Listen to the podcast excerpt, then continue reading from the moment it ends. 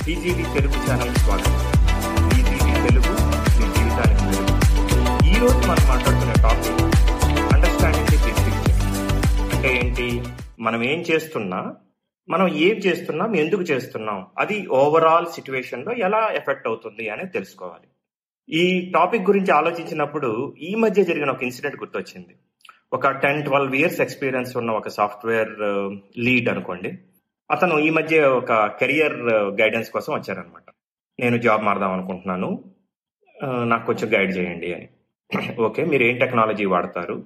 ఏ ప్రాజెక్ట్లో చేస్తారు? ఆ ప్రాజెక్ట్ ఓవరాల్ డీటెయిల్స్ ఏంటి? అది మీ కంపెనీలో ఎలాగా ఎఫెక్ట్ చూపిస్తుంది అని అడిగినప్పుడు అతని దగ్గర ఆన్సర్స్ పెద్ద డీటెయిల్గా లేవు.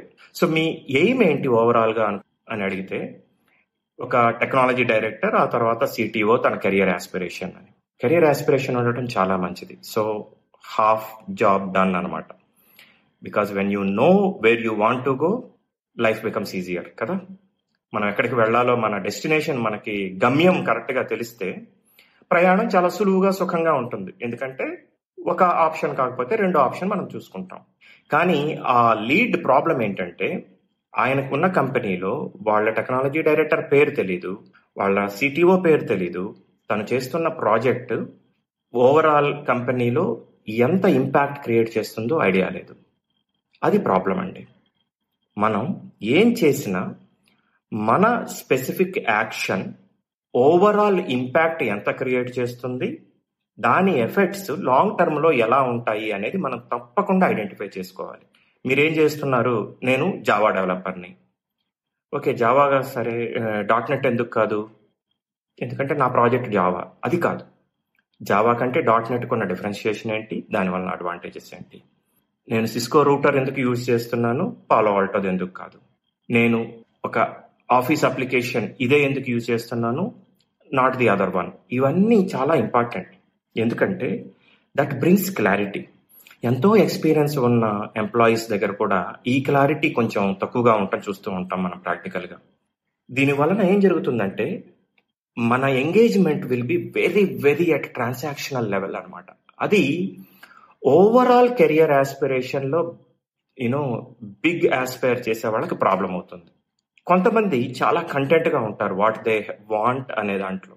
అలాంటి వారికి ఇబ్బంది ఉండదు. ఎందుకంటే they know what exactly they are looking for and they are looking for that transactional engagement that is absolutely fine అంతేకాని కొంతమంది they aspire to make it big కానీ ప్లాన్ కరెక్ట్గా స్ట్రక్చర్ చేసుకోరు.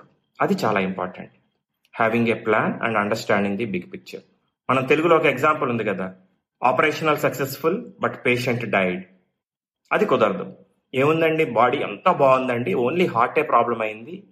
అంటే కుదరదు కదండి. మనకి దాని impact heart okay heart operation చేస్తుంటే దాని ఇంపాక్ట్ ఏంటి? దాని మీద డిపెండెన్సీస్ ఏంటి? దాని వలన మనకి జరిగే ప్రయోజనాలు అప్రయోజనాలు ఏమిటి? దాని వలన ఉన్న డిపెండెన్సీస్ ఇవన్నీ చాలా ఇంపార్టెంట్ అండి.